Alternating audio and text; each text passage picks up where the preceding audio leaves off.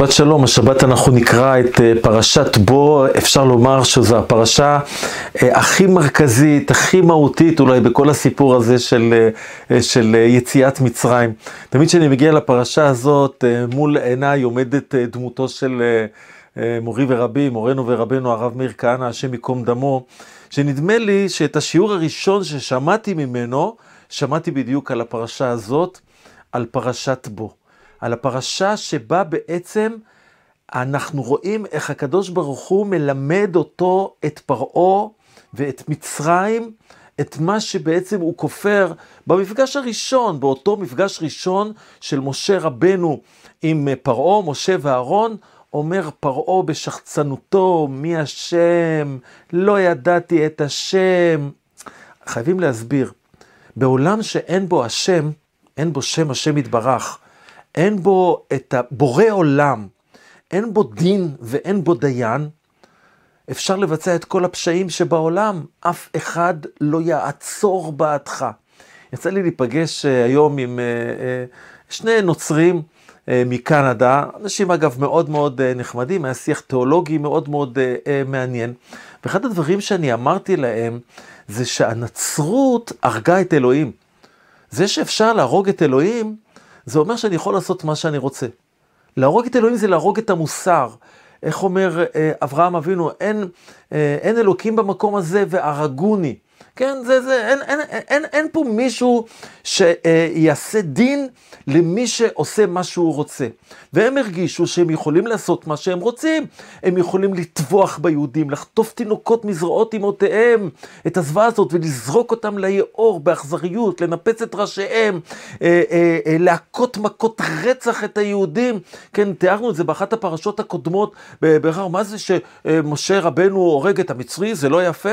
תארו לעצמכם שמשה רבנו היה הורג את מנגלה, שעומד שם ב- ב- אה, אה, על הרמפה בבירקנאו, ומחליט מי לשבט ומי לחסד, ו- ומצליף, ועושה דברים נוראים ואיומים שם, והיה עומד שם איזה יהודי ומכה את אה, מנגלה ומטמין אותו בחול, הוא היה הופך להיות גיבור שלנו. כן, הוא הופך, אבל, אבל זה, בדיוק, זה בדיוק העניין הזה של מצרים. מצרים זה במקום שאין השם, מי השם? לא ידעתי את השם. כשאין השם, הרוע משתולל, זה לא רק הרוע, זו אכזריות שבדיוק אנחנו חווינו אותה לא לפני הרבה שנים עם ישראל חווה אותו, חווה אותה באירופה, בגרמניה, בפולין, במקומות אחרים, של מחנות השמדה, של רדיפה אכזרית שאין כדוגמתה. זה בעצם מה שצריך לעמוד לנו בראש כשאנחנו מגיעים לפרשה שלנו, ואולי בעצם לתחילת הפרשה, שאיך איך, איך נאמר פה, למען תספר באוזני בנך ובן בנך את אשר התעללתי במצרים. אני התעללתי בהם. אז נכון שיש מפרשים שמפרשים את העלילות, את הסיפור, אבל התעללתי זה התעללתי. זה בדיוק כמו שאתם מבינים את הדבר הזה. בדיוק כדי ללמד אותו, את אותו אכזר, את אותו עם אכזר, צריך לומר. זה לא אדם אחד, זה, זה, זה אומה שלמה שמתעללת בנו, מוצאת בנו קורבן במשך מאות שנים, כמו שמתואר לנו כאן, ועם ישראל אה, אה, אה, הוא עבד שלהם, הוא בלי רצון, הוא מאבד את הרצון שלו במשך המון שנים. וכאן הולך ומתפתח הרצון, הולכת ומתפתחת השאיפה. ועכשיו אני רוצה לנגוע אולי בכמה נקודות שהרב כהנא מאוד היה מדגיש מהפרשה, מהפרשה המיוחדת הזאת. נלך קודם כל אחרי שפרעה לא מקבל, אחרי מכת, מכת הארבה, הוא אומר, אה, לכו נא הגברים, ועבדו את השם, כי אותה אתם מבקשים, ויגרש אותם מאת פני פרעה. זאת אומרת, הוא מוכן לשחרר רק את הגברים. כי אתם יודעים, משה רבנו מהתל בו, אומר לו, אנחנו הולכים רק לשלושה ימים, אבל כולם צריכים ללכת. אתם רוצים ללכת, אז ילכו רק הגברים, מה אתם צריכים את כולם? כי הוא הבין בעצם שיש אה, אה, פה איזה מין, שהם מסובבים אותו, או שהוא חשב שהם מסובבים אותו, אבל הוא, הוא לא רצה לתת לנשים ולילדים ולטף לצאת. ואז הוא חוטף את מכת חושך, ובתוך כדי מכת חושך, כשהוא מבין שהוא חוטף וחוטף וחוטף, וכבר יש איזה מין התנגדות שהולכת ומתעוררת בקרב, ה, בקרב האנשים שלו, שאומרים לו, הטרם תדע כי עבדה מצרים, אתה לא רוצה לדעת, אתה לא רוצה להבין אה, שזה המצב שלך, ו... והוא אה, אה, פונה אה, לבני ישראל, ו, אה, סליחה, למשה ולאהרון, ואומר להם שהוא מוכן, שהוא נשבר. הוא מוכן שלא רק הגברים יצאו. וככה כתוב פה, אחרי מכת חושך, הוא אומר להם, לכו עבדו את אדוני. כולם, כולם, נשברתי, נכנעתי. אני הולך איתכם לפשרה כואבת מבחינתי. רק צונכם ובקרכם יוצג, קצת כבשים, קצת עזים תשאירו פה, אתם תלכו. אבל כאן היה אומר, וואו, זאת הזדמנות. צריך לקפוץ על זה, למה להיות קיצוני? מי צריך את הצאן ואת הבקר אחרי מאות שנים של עבדות, של, של רצח אכזרי. היו אומרים ליהודים באירופה, ל, ל, ל, אה, במחנות ההשמדה, תלכו מפה, רק את הרכוש תשאירו פה, לא שכבר נשאר להם רכוש אז, כן, הם היו עוזבים הכל, הם יודעים מה הולך להיות להם, הם היו חווים את זה כבר, ודאי שכולם כבר היו נמלטים על נפשם, והם משאירים מאחור את כל הדברים כולם. מה התגובה של משה רבנו? התגובה המאוד מאוד לכאורה מפתיעה. ויאמר משה, גם אתה תיתן בידינו זבחים ועולות, לא רק את שלנו ניקח, את שלך אנחנו ניקח. ועשינו לאדוני אלוהינו, וגם הקננו אליך עמנו. לא תישאר פרסה, רגל אחת לא תישאר פה. כף רגל אחת של שום בהמה לא תישאר פה. אנחנו לא משאירים שום דבר. איך הוא אומר לו פה בהמשך? כי ממנו ניקח לעבוד את השם אלוקינו. לנו יש השם אלוקינו. יש מלכות לעולם. יש בעולם דין ויש בו דיין, ואנחנו עם ישראל מייצגים את זה בעולם. ואז אומר הכתוב, ויחזק אדוני את לב פרעה ולא אהבה לשלחם.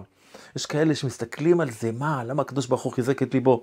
תראו לעצמכם שאייכמן ברגע האחרון היה מתחרט. אחרי כל מה שעשית, אחרי כל מה שעשית, אין שום סיבה שבעולם שעכשיו אנחנו נכפר לך על מה שעשית. וכמובן, אם היטלר היה נופל בידינו וכל מיני כאלה, אין שום סיבה שבעולם שאחרי כל ההתעללות, אחרי כל האכזריות הזאת, אנחנו אה, אה, אה, נהיה נחמדים. טוב, הוא התחרט, הוא התחרט, אז לא, לא היה לה יפה להרוג אותם. יש דין בעולם, וחלק מהדין בעולם, והרב כהנא מדגיש את זה, והבן שלו, הרב בנימין, מדגישים את, את זה בפרשנות שלהם כאן, שהרוע חייב לחטוף. הרוע חייב, אה, העולם חייב להבין שלרוע אין מקום, לאכזריות הזאת אין מקום בעולם. ולכן יש פה את הכבדת הלב שלו, ויאמר לו פרעה, לך מעליי, ישמר לך, אל תוסף ראות פניי, כי ביום ראותך פניי תמות. משה רבנו מגיב באדישות, לכאורה הוא החמיץ את הזדמנות הפז לצאת, אולי לא תהיה הזדמנות נוספת. ויאמר משה, כן דיברת, לא אוסיף עוד ראות פניך, אני לא אבוא אליך, אבל אתה תבוא אליי.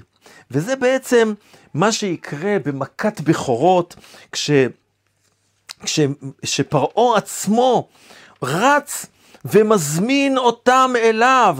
איך כתוב פה, ויקרא למשה ולאהרון לילה, ויאמר, קומו, צאו מתוך עמי, גם אתם, גם בני ישראל, הולכו עבדו את אדוני כדברכם. באמצע הלילה אומר להם, תלכו כולכם, כולכם, גם צונכם, גם בקרכם קחו, כאשר דיברתם. מה מפרשים אומרים, כאשר דיברתם, קחו גם את שלי, העיקר תלכו, כן? וברכתם גם אותי, הוא מתחנן נפשו אחרי מכת בכורות. זה מזכיר לי, יש סרט שעשו, אני חושב בהוליווד, אני לא יודע איפה עשו את זה, סרט שנקרא נסיך מצרים. סרט עם מוסר מאוד מאוד מערבי.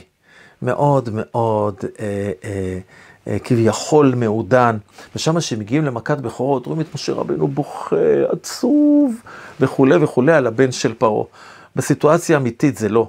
אנחנו לא מצטערים על כך שהאויב האכזרי שלנו חוטף. הרב כהנא היה מדגיש מכאן את ה... את ה... מביא את המדרש שאומר שהיכו מבכור השבי ועד בכור השפחה, ושואל המדרש, מה, מה הם אשמים בכור השבי ובכור השפחה? והמדרש אומר שהם היו שמחים במפלתם של ישראל. מי ששמח במפלתנו הוא חלק מהאויב. בנימין כהנא כותב על זה, כשהוא כותב על הפרשה, אז הוא, הוא, הוא משווה את זה לשמחה, אומר, על מה שמחים הערבים, כן?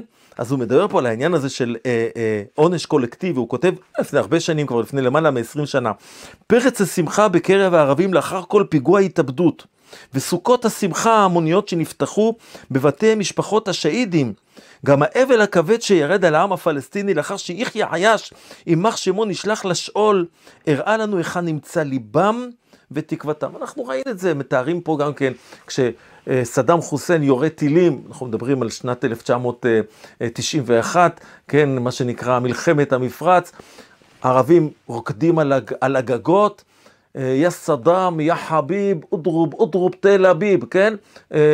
סדאם, החביב שלנו, תכה את תל אביב. מי ששמח בהפלתנו, שיהודים מבוהלים, יהודים נמצאים בתוך חדרים אטומים אז, וטילים נופלים ומחריבים שכונות שלמות מול הבית של ההורים שלי, זה היה דבר נורא ואיום, מפחיד, מטיל למה. היה שם יהודי אחד שנהרג ברמת חן מול הבית של ההורים, אבל ברוך השם לא היו הרבה נפגעים בנפש. והם רוקדים ושרים ושמחים, וזה בדיוק המדרש אצלנו. למה פוגעים בבכור השביעי ובכור השפחה? שבכל מפלתם של ישראל היו שמחים. פרעה מגיע למשה באמצע הלילה, מן הסתם הילדים, לא אתם, ילדים מכירים את זה של פרעה בפיג'מה באמצע הלילה, כן? הוא, הוא, הוא רץ אליהם באמצע הלילה, קומו צאו! אבל עם ישראל לא יוצאים באמצע הלילה. הם לא יוצאים באמצע הלילה. מסיבה מאוד פשוטה, יש להם ציווי, איש לא יצא מפתח ביתו עד בוקר, לא יוצאים בלילה. וכאן הרב כהנא מביא את המדרש ואומר, וכי גנובים אנו, מה גנבנו משהו? ובני ישראל יוצאים ביד רמה, בגאווה. אמנם יש את העניין של החיפזון, כי אסור להחמיץ את השעה, אסור להחמיץ את השעה של הגאולה, כשכל דודי דופק, צריך לנצל את הזמן, צריך לעלות לארץ, צריך ליישב אותה, צריך אה, אה, לגאול אותה, לא לחכות, לא להשאיר את זה למישהו אחר, לא להשאיר את זה למחר. צריך לפעול בעניין ככל שכל אחד מאיתנו יכול, כן? וזה העניין הזה של החיפזון. לא לשעות, לא להשעות את הפעולות שמצווים עלינו, אבל איש לא יוצא מפתח ביתו עד בוקר. אנחנו לא גנבים, אנחנו לא לקחנו משהו שלא שלנו, אנחנו הולכים הביתה לארץ ישראל, יחד עם הרכוש שלכם, ושאלה אישה מגרת ביתר, משכנתה, כן? אנחנו uh, לוקחים מהם בהשאלה, וגם, מה זה, מה זה גניבה? לא, זה לא גניבה. לימים חז"ל מספרים במדרש, שבאו גויים ועשו דין עם עם ישראל, למצרים, תחזירו לנו את כל מה שלקחתם בהשאלה ולא החזרתם. אז נשלח אליהם איזה איש פשוט ואמר, אנחנו מוכנים בתנאי שקודם תשלמו לנו על 60 ריבו של עבדים שכר עבודה של 400 שנים, ולאחר מכן נתחשבן איתכם. זאת אומרת, בעולם יש חשבון, בעולם יש אה, אה, אה, אה, תגמול למי שעשה את הפשעים האלה במשך, אה, במשך מאות שנים. נסיים את הדברים האלה של הפרשה בעניין הזה של קורבן פסח. שהוא, אה, אם אני מגדיר את זה בהגדרות של הרב סולובייצ'יק, של גורל ועדה, אז זה יותר בקטע של העניין הזה של העדה, ואני אסביר. גורל זה שאנחנו מתאחדים ביחד כי מישהו רודף אותנו. נגמרת הסכנה, אנחנו איש, ל, איש לעולמו, כן, איש לדרכו. לצערנו הרב, מדינת ישראל היא מהרבה בחינות מחברת אותנו הרבה פעמים בגורל. מתקיפים אותנו, ואז אנחנו הופכים להיות קבוצה אחת. לצערנו, אפילו בזמן האחרון העניין הזה גם כן נסדק. אבל יש אחדות שהיא הרבה יותר גבוהה, שהיא למען משהו. שהיא מאחדת אותנו כדי להשיג איזה מטרה. פסח באיזשהו מקום זה בדיוק הרעיון הזה. והמצווה הזאת של פסח, אה, אה, שהיא מופיעה, צריך לראות את הדברים אה, כפי שהם מופיעים בתיאור של ה... בציווי בפרשה שלנו. ויאמר השם משה ולאהרון בארץ מצרים, החודש הזה לכם ראש חודשים, ואז בא הציווי לקורבן פסח. דברו אל כל עדת ישראל לאמור, בעשור לחודש הזה ויקחו להם איש שא לבית אבות, שא לבית. כאן מתחיל עם ישראל באמת, בנקודה הזאת. אני לא בן אדם פרטי, אני בית. חז"ל מגדירים את זה, את הפסח, כחבורה. קבוצה של אנשים שמתחברת יחד, שיש לה מטרה משותפת, שיש לה משימה משותפת. זה דבר שהוא הבסיס של עם, זה מתחיל, אצלנו בעם ישראל, זה מתחיל בבית. שא לבית אבות, יש אבא. זה לא דבר מובן מאליו, באומות העולם, אגב, לפי ההלכה, אין, אין ייחוס אב, אף אחד לא יכול להגיד זה אבא שלי, כי אין נאמנות מוחלטת של אישה לבעלה. הנאמנות המוחלטת מופיעה פה, של שא לבית אבות, זה חידוש, זה חידוש. זה לא שאת לבית אמהות, כל אחד יודע מי אמא שלו, לא ברור לו מי זה אבא שלו. כאן שא לבית אבות, יש בית, יש משפחה, למשפחותם, יש פה מושג שמתחדש. התאים האלה של המשפחות יוצרים את עם ישראל. פסח הוא בהגדרה הלכתית קורבן יחיד מעין קורבן ציבור. יש בו, הוא יחיד, מצד אחד, מאדם מביא אותו מכספו הפרטי, אבל יש לו דינים של קורבן ציבור. מבחינת זאת שהוא, שהוא מקרב בטומאה ונאכל בטומאה, ועוד כמה הלכות שלא נלאה אתכם אה, בעניין הזה. זה מה שהופך אותנו לקבוצה. קבוצה אגב נבדלת, יש על זה הלכות של כל ערי לא יאכל בו, כל בן נכר לא יאכל בו, זה משהו שלנו, של האומה שלנו, שמאחדת אותנו, שמייחדת אותנו, את הלאומיות שלנו. לימים, פסח שמוזכר בתנ"ך בכמה אירועים שונים, תמיד הוא ייזכר בקשר לגאולת ישראל. כשאנחנו מתאחדים, כשיש לנו ייעוד, כשאנחנו יודעים מי אנחנו ולאן אנחנו הולכים, זה בעצם הסמל של הגאולה, או הדרך לגאולה, לאותה עצמאות, לאותה חירות שמבטאת את, את הייעוד של עם ישראל בעולם. ומהו? לדעת את השם. לדעת שיש בעולם דין ודיין. יש בעולם אה, אה, עונש למי שמפר את הכללים, ויש שכר למי שמקיים אותם. פרעה, שאמר מי השם, לא ידעתי את השם, והתנהג באכזריות, בעריצות, במשך מאות שנים שם כלפי עם ישראל, הוא מקבל את דינו. עם ישראל שמכיר בשם השם וממשיך את דרכו של אברהם אבינו לקרוא בשם השם אל עולם, הוא בדרך לגאולתו, וזה בעזרת השם בשבת הבאה, שבת שלום.